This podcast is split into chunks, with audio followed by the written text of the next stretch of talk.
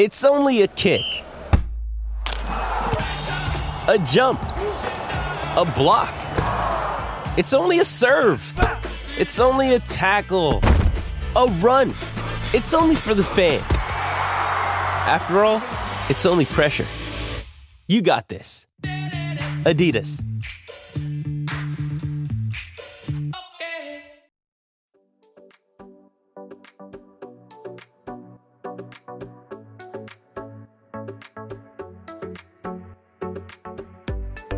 Good morning, Jews and Gentiles, boys and girls.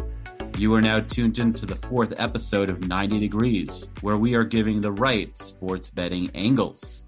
On this episode, as our guest, we have James Liang. He is a sharp college football bettor who models college football, that is, uh, from Michigan, where he lives. Uh, his day job is as a pharmacist. Uh, some more on that later. But before we get into the interview, I wanted to let you guys, the listeners, know that I've been playing around with some music because I'm an undercover musician of sorts for an intro or an outro song for the 90 Degrees podcast.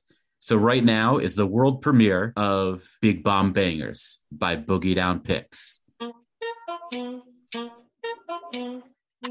Big bomb bomb bangers, boogie down pit bangers, big bangers, bangers, bomb. Boogie down picks, bangers, big bangers, big bang bangers, boogie down big bangers, big bangers, bangers, bomb. Boogie down bangers, bangers, big bomb bomb bangers, boogie down bangers, big bangers, bangers, bomb boogie down picks.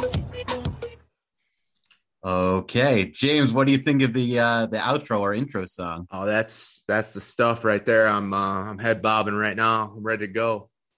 That's right. So, a little trivia for those listeners is back in the day when I was a teenager, I used to bust some rhymes myself. For whatever reason, I stopped because I got hooked on politics and sports betting. But I guess this podcast is sort of an inspiration to make more big bomb bangers. So, to break the ice, James, why don't you tell us about your background in sports and how that turned into a background in sports betting?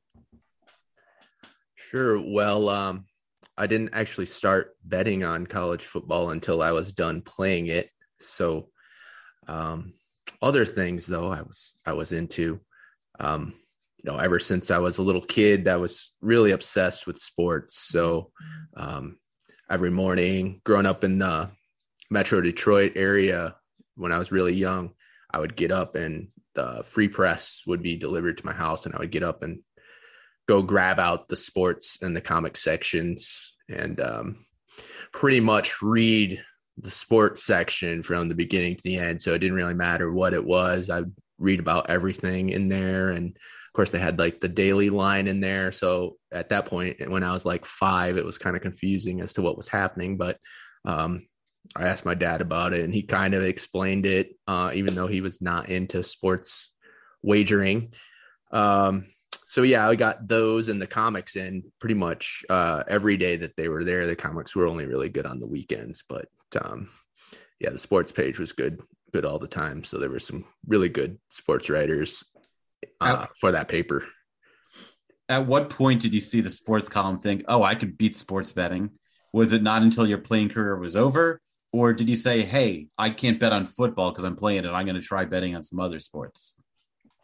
I think I'm still trying to figure out how to how to beat that, but um, yeah, no, it was there was some uh, NFL um, wagering when I was in college and maybe even in high school. The I think the first thing that I ever really wagered on sports wise was the 97 Masters. Uh, I was working at a restaurant and this place was just full of college guys and girls working. It was probably the most fun place I've ever worked at in my life. But um, of course, there was like a bookie that worked in the restaurant that was in college and that was like his secondary income. And then everybody in there was always trying to wager on something. So the 97 Masters had a pool and um, everybody threw in, I think it was 20. everybody threw in like twenty dollars, but there was like you know probably thirty people that threw in twenty, maybe maybe a little bit more. I'm not sure.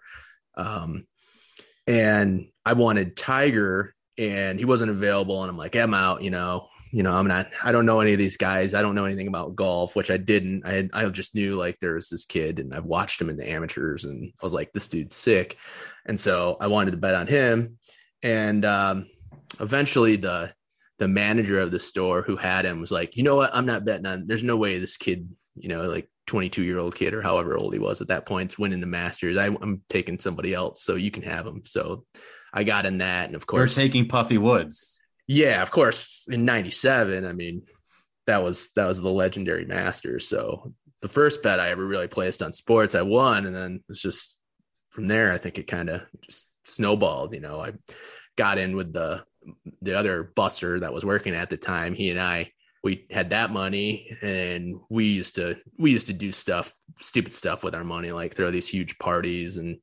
and um, we took half of the money and then he had made a lot of money so we were going to bet on an NFL game like you know the next the next year so we kind of held on to this held on to some of this cash so we could wager it on on football and um, there was like a Pittsburgh Monday night football game and we won some money on that and then just been gambling ever since, I guess. Um, so was, parties was in Tiger Woods is how you started your bankroll. Yeah, yeah, it was. Uh, we used to have these these parties in uh in the in these fields, and wasn't our property. It was our it was our buddy's grandpa grandpa's property, and we worked at this restaurant that was kind of by an old school mall, so there was a lot of traffic in there, and you know, so we had all these flyers and you know this is this is the late 90s so you know you didn't have all the tracking devices and and everything now this this would never happen today but you know any cute girl hey here's a flyer having a party this weekend so yeah those parties were enormous and we did make quite a bit of profit off that so that was our that was our gambling role um you know for the next season which so your gamble was you had the a gamble that the party wouldn't get busted by the cops Oh, it did. Gamble that, that enough people would come, and then C, you would have to gamble that you buy enough booze for everyone. Yeah, we I think we threw three or four of these parties, and every single one ended up in just an, an absolute debacle with a bunch of emergency vehicles, uh, law enforcement, people running into the woods. You know, I think we were we were about 18 years old at the time, so maybe 17, 18 years old. So it it got pretty interesting. Yeah, definitely. I can I can only imagine. Uh, but at least you still got a football scholarship. So you got your football scholarship. You're playing football. How did that go? Uh, that went really well. Um, to be honest, I probably needed the structure in my life of of playing college football. It's very very demanding of sport. You have you know lots of time requirements every week. I would say you know, in addition to your schooling, 20 to 30 hours is probably pretty pretty average as to what you would you would be doing. I mean, even more, I'm sure. Uh, Doesn't sound as good as throwing parties. No, the, well, we still threw some of those, but we had to. They were a little bit, a little bit different than in the field. They weren't in fields. And you were at a Division two school, right? That's correct. Yeah. But yep. you did get recruited by I think Akron. I remember you telling me. Uh no, no, no. We uh, we just practiced there once for mm. um we played we practiced in the rubber bowl for one of our playoff games um because it was it was on the way to Pennsylvania. So uh, okay. They uh, should have just no. had you play Akron, you might have won. Uh today's Akron, that would probably would have been a pretty good game. Let's if, if I'm being honest, we had a we had a lot of dudes on our team that uh, eventually played in in the NFL and and and did some big things. So it, it might have been a better game than than we thought. I don't know. We'd we'd have to model that. You know, I don't know if we can model uh, the 2001 slash two uh, NCAA Division two schools uh, schools versus uh, today's Akron. That might be tough. Well, that definitely you know brings up a modeling question in general that's useful for college football, which is not only the small data sets, but if you have two lopsided teams, like a division two playing a weak division one team, what's going to happen in the second half? Is Akron just going to keep firing uh, or are they just going to run, run out the clock? How do you determine as a college football bettor uh, different teams' tendencies in blowout games? So that would be very difficult to do. Um, you really have to go into the play by play and and look at what certain teams do if you're if you were doing it seriously games like that are are very difficult because if you're anticipating somebody to be up by you know four or five touchdowns in the third or fourth quarter um, you kind of have to look at for instance let's let's just take alabama i guess. Um, you know uh, when they were really steamrolling people what are they going to do in the second half? And that's mostly uh, hand the ball off to you know their backup five star running backs and or you know run uh, you know a few short play action passes but really they're just trying to get the heck out of there without getting injuries um, versus possibly a, a, team like i don't know uh, western kentucky or something that's just gonna recently they were up by you know 40 and they're just still throwing the ball all over the place because that's just what they do they don't really change what they do so it's really a team by team basis. I don't have any way personally to uh, work that into the math without doing some additional uh, manual handicapping after the fact. So now doing a rewind. So you had your playing career in college. Uh, eventually, uh, your career ended, and you had to get a, a job not related to football. At what point did you say, "Hey, I should start betting on college football"? uh, based on my past betting experiences and my knowledge of the sport.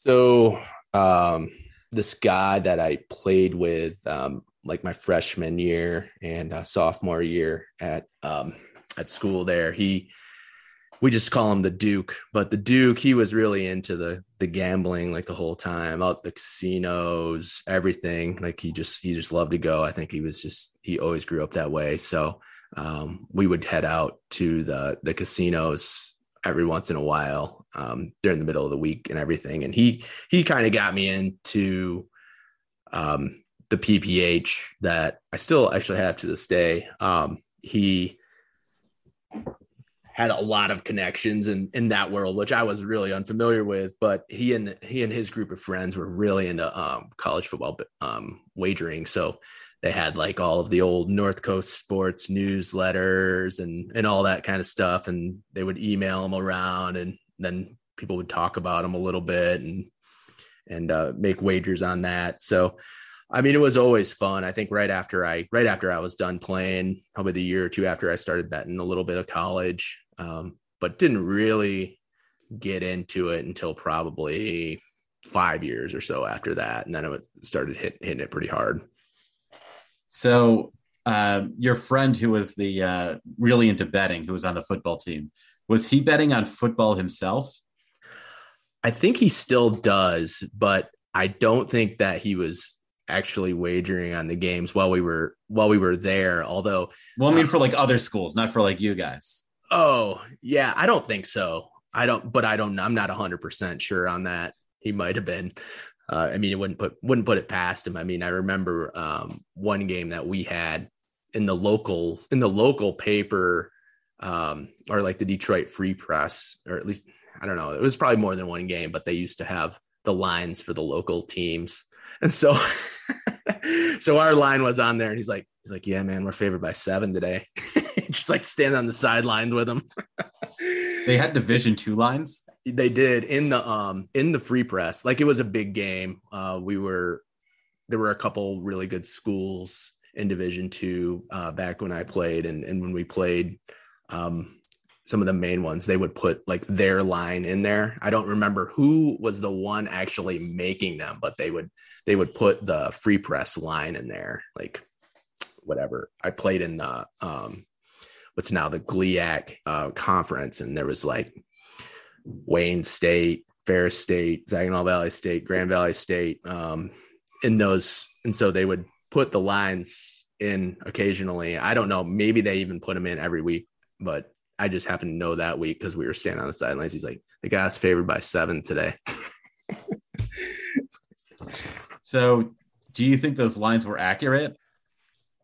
Oh no. Yeah. I mean, I would like because I, don't remember really what any of them were offhand. I just remember that one because he mentioned it to me while we were actually playing in the game. So that was, uh, was okay, always so something that stuck game, in my mind. We're favored by seven. yeah, it just always it just always stuck in my mind because I, I think we actually I think we won that game like 17 to 3 or something. So I guess it was semi accurate. I mean, it's a touchdown off.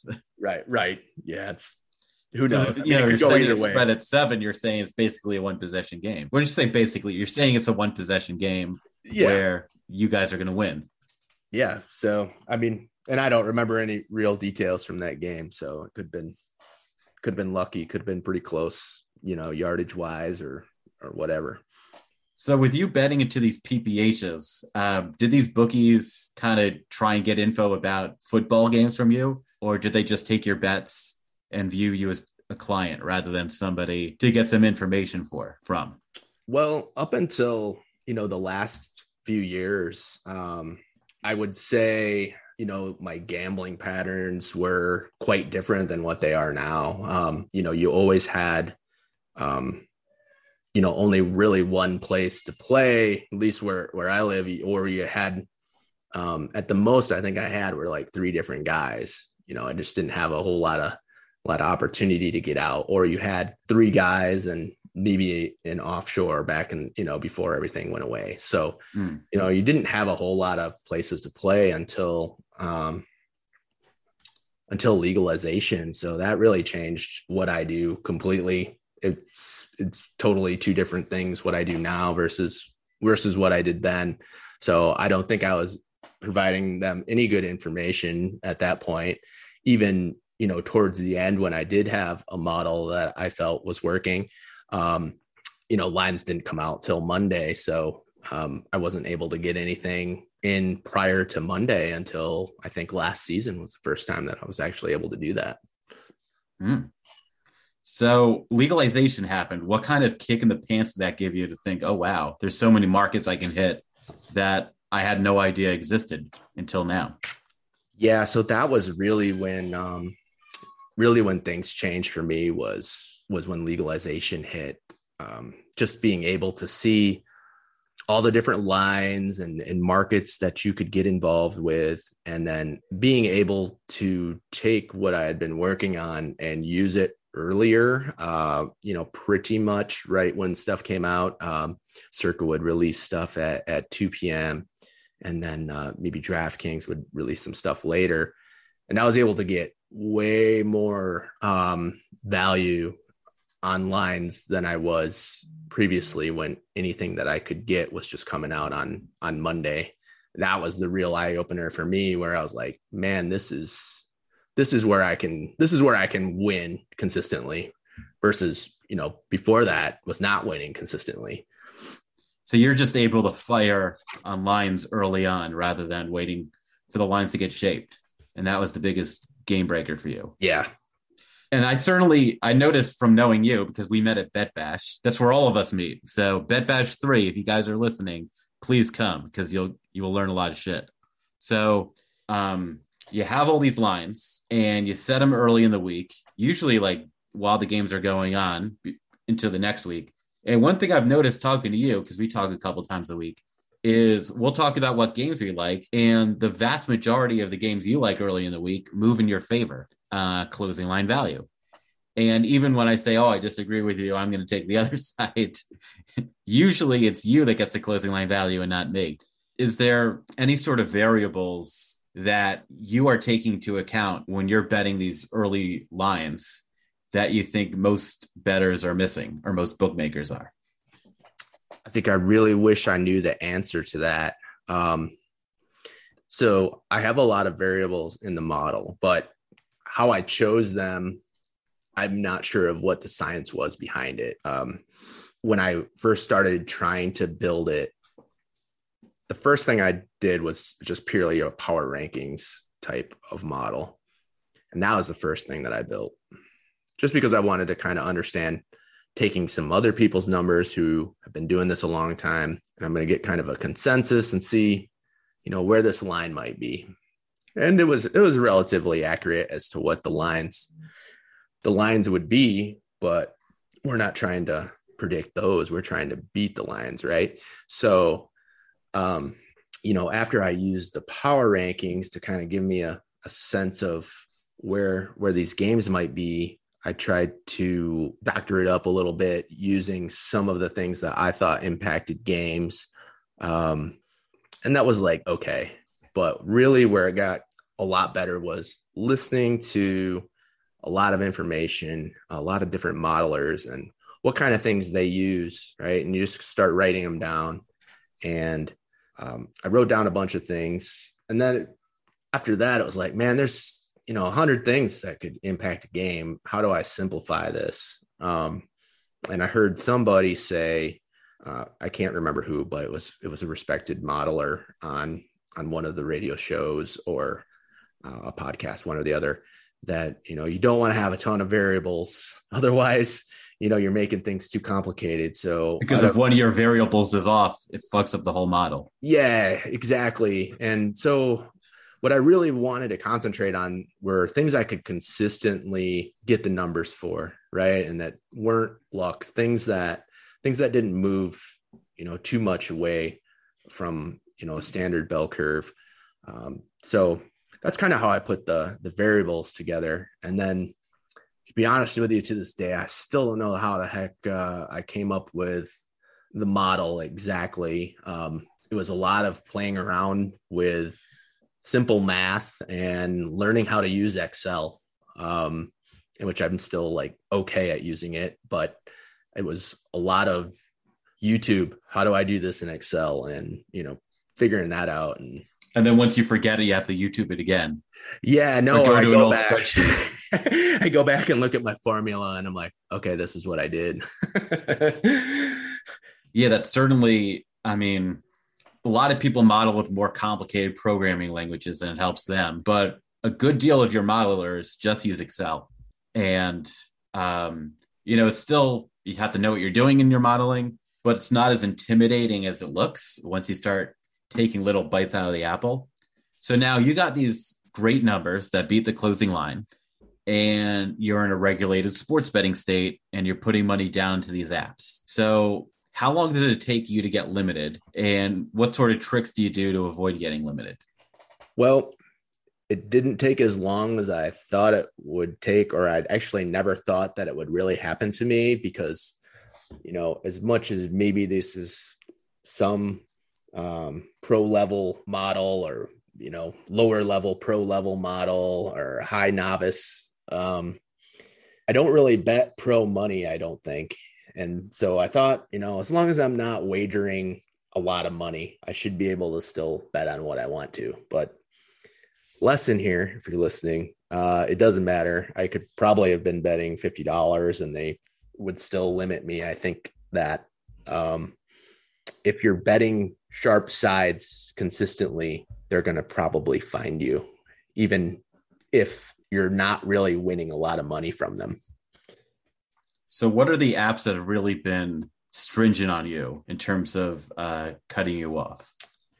Uh, well, anything can be. Uh, that's been a that's been a problem. Um, so most most of those most of those books are kind of out for me, or I can only you know I'll put in whatever I'll put in a three four hundred dollar bet, and they're like you can have forty six fifty, or you know sometimes it's like ten dollars.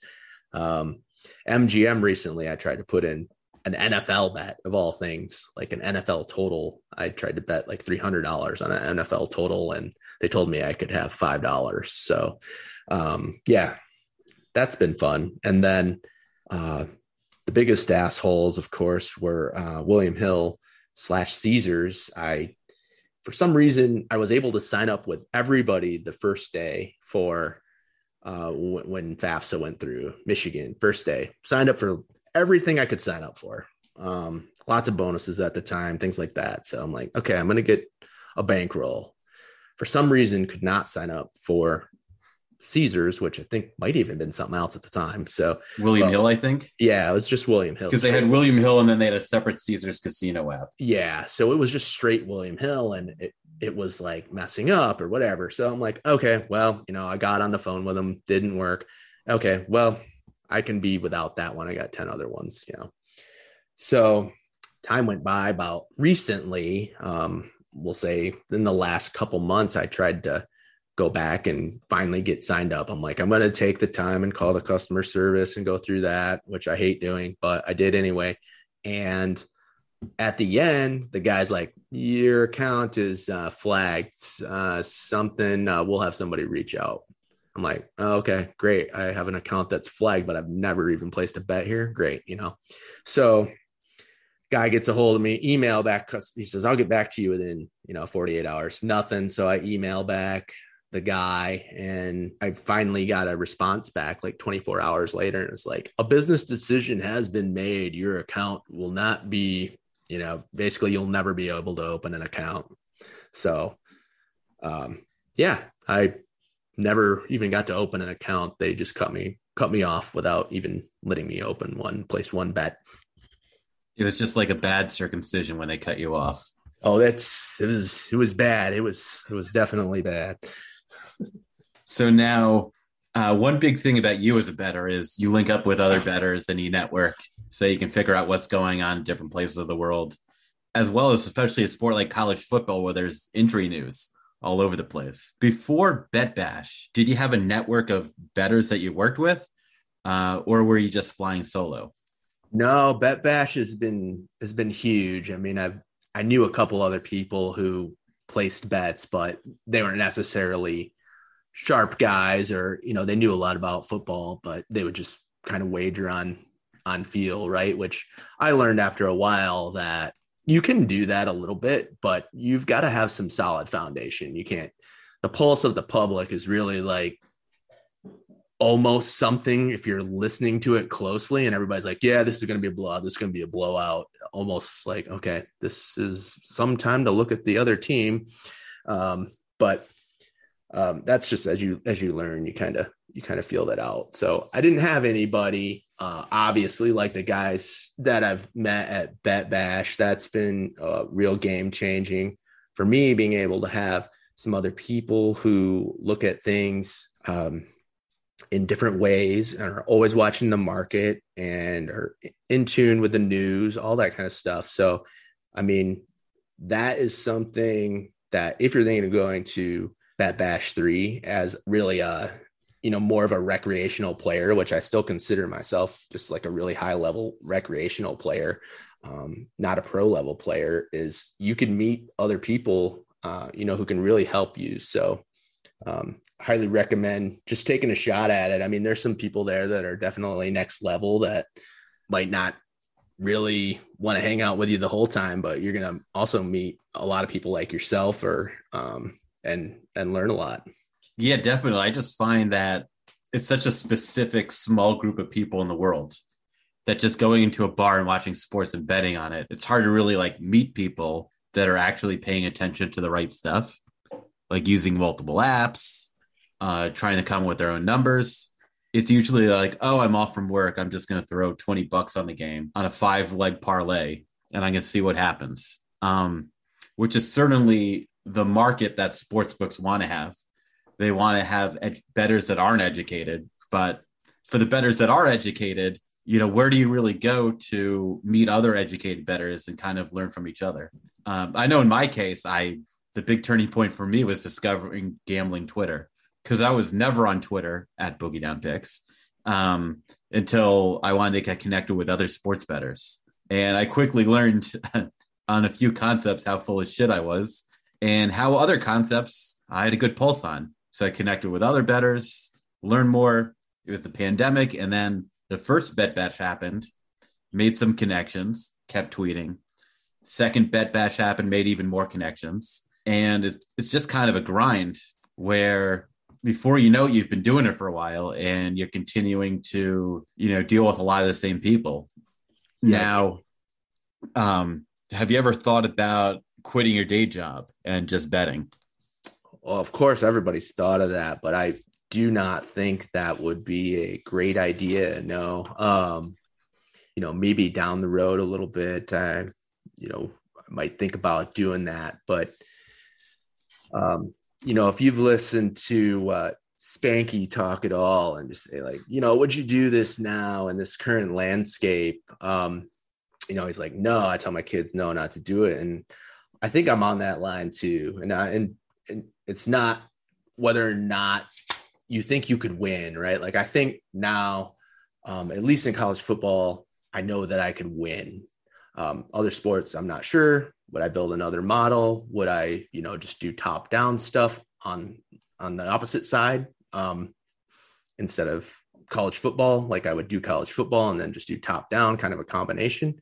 Um, you know, I've thought of that, but yeah, the ability, like if any, if, if regulation, if like the Michigan thing has taught me anything, right? Like the legal um, gambling has taught me anything, it's that they are not gonna let pros bet. Like you've got to figure out a strategy to get down and they only let people elaborate. bet a lot of money if they're idiots. yeah it's elaborate right like you've got to have you've got to have a great plan not only to win but you also have a have to have a great plan to stay alive and so you know i i think i can make more at my day job just uh you know grinding it out than i i would be able to do this it take it ta- definitely takes a certain person and personality and it's it's full on um definitely your job if you want to do it um, can it be done? I think so, but man, you really got to put in some time, right? Um, you know, it's it's like you're in a one bedroom apartment uh, with a bunch of screens and no social life, like listening to alerts, pounding probably ramen noodles or takeout, right? Like it's it's not um, it's not a glorious glorious thing. If you're not paying attention all the time, you're gonna you're gonna miss your bets and um, you're not always to be able to say, Hey, look at my model. Great. I'm going to be able to get down. Maybe you can at a place like Circa, right? Which is great that they're having a model where they're not going to limit you. They're going to take the money. They're going to move off your money. Um, but other than places like that, it's really tough to get the money down to sustain, I believe. and you can't even do it in person either. Um, out in Kalamazoo, it's not like you're in Vegas, right? City. Right. Or if they just ban you, you say, "Hey, you need a job? Great. Here's a brick of cash. Walk in and make my bets." Right. Yeah. From where I'm at now, it's not it's not viable, right? Like you, you've got to be able to place bets online. You've got to be able to walk into places and place bets. Um, you've got to be able to use kiosks. You've got to have multiple accounts. You know, you've got to have all that stuff. Um, if you really want to succeed in it, it just depends like how much do you want to make from it and um, how much you want to put into it. I think if you put in the work and you know the right people, you can do it, but you've got to be willing to do the work and you've got to be willing to take some some risks at some point. At some point you're going to probably end up in front of the gaming board or something like that, you know. Spencer. oh, well, uh, that that would be another guest in the future. Uh, he's he's part of our little consortium. I refuse to call it a syndicate because we're not exactly like pro bettors that work with each other. I mean, we do work with each other, but we're not like all betting the same thing at once all over the world. Now, um, do any of your coworkers know that you're a sharp sports bettor, or is it on the down low? Uh no, there's a couple of them that know. Um, this one guy actually he was really into sports wagering too. He doesn't work where I work anymore, but um, you know, he learned pretty fast. Like I was I was just giving him some some things and he was um he was winning and then I'll tell him certain things, uh, you know, like this line's gonna move, this line's this line's gonna move, and he'll so he's caught on to it pretty fast and now um he's actually not wagering anymore. I, I think he had kind of a bad run, but he's like, Hey, you want my accounts? There, there they are. Yeah, I mean, I I noticed that it always depends on what job you're in, because other jobs like, oh yeah, you're betting on this, oh great. Um, other jobs you don't want people to think you bet at all, and then you know who knows. Um, but I'm sure it gets you know lonely in your actual life when you're spending all this time on on something you're passionate about, and most of the people you run into day to day don't even do it. yeah, it's it's weird because that you just don't understand it, right? Like, um, it's like you said, it's a very small uh, percentage. It's definitely a niche market. Like nobody else really that you just run into randomly knows that much about sports betting, which is kind of cool thing about Bet Bash and or gambling Twitter, right? I mean, there's people on there that are super knowledgeable, they know way more than way the more than me, that's for sure. And they're um, definitely better numbers people out there than than me, but um, it's cool to see all of the different types of people out there getting into it and the different approaches that everybody have to making money or potentially making money anyway. Now, do you mess with any other sports betting wise besides college football? I do um wager on some other things, but this is really what I get into. Um I do enjoy the golf and uh, tennis, especially. Those are those are two things I like that I think if I were to get outside of football would be my next modeling ventures. Um, probably tennis first and then golf. Now, would you do like the major tennis events or would you do like even the minor ones? No, you got to do them all. See, we got to know, we got to know all these guys. So that would be. What about table tennis? Table tennis. Were you messing with that during the pandemic? I wasn't, but the guy that I was talking about before that used to uh, get the information from me, he was really heavy into that, and he was I was cracking up every day because um, that was about the same time. I think everybody was riding the Hanwha Eagles in the Korean baseball league, like losing like 30 in a row or whatever it was. It was yeah, but you had some nice plus four and a half run lines. Yeah. I mean, there were just the most ridiculous things you've ever seen. Right. And I think um, at about the same time that was going on, the tennis table tennis thing was going on. And so every morning we were kind of laughing about Korean baseball and table tennis at work. So that was kind of fun.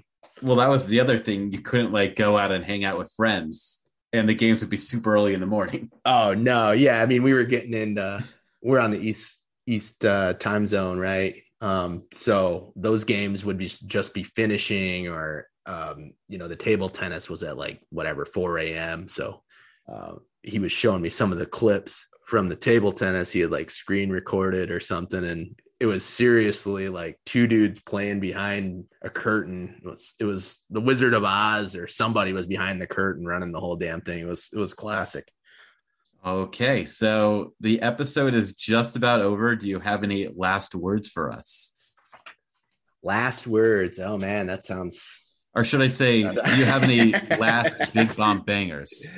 That's right. That's what it is. Big bomb bangers. No, um, I would just say uh, if you want to build a model, it doesn't take a genius to do it, but it is going to take time and it is going to take um, dedication because um, if there's anything that I took from, you know, football and playing football and anything that I took from, you know, going through uh, pharmacy school, that type of thing, it was like structure and order. And you need a lot of it if you want to consistently be profitable uh, using a, a bottom up model because there's a lot of data that you have to run and a lot of attention to detail that you have to put in. Um, that would be it.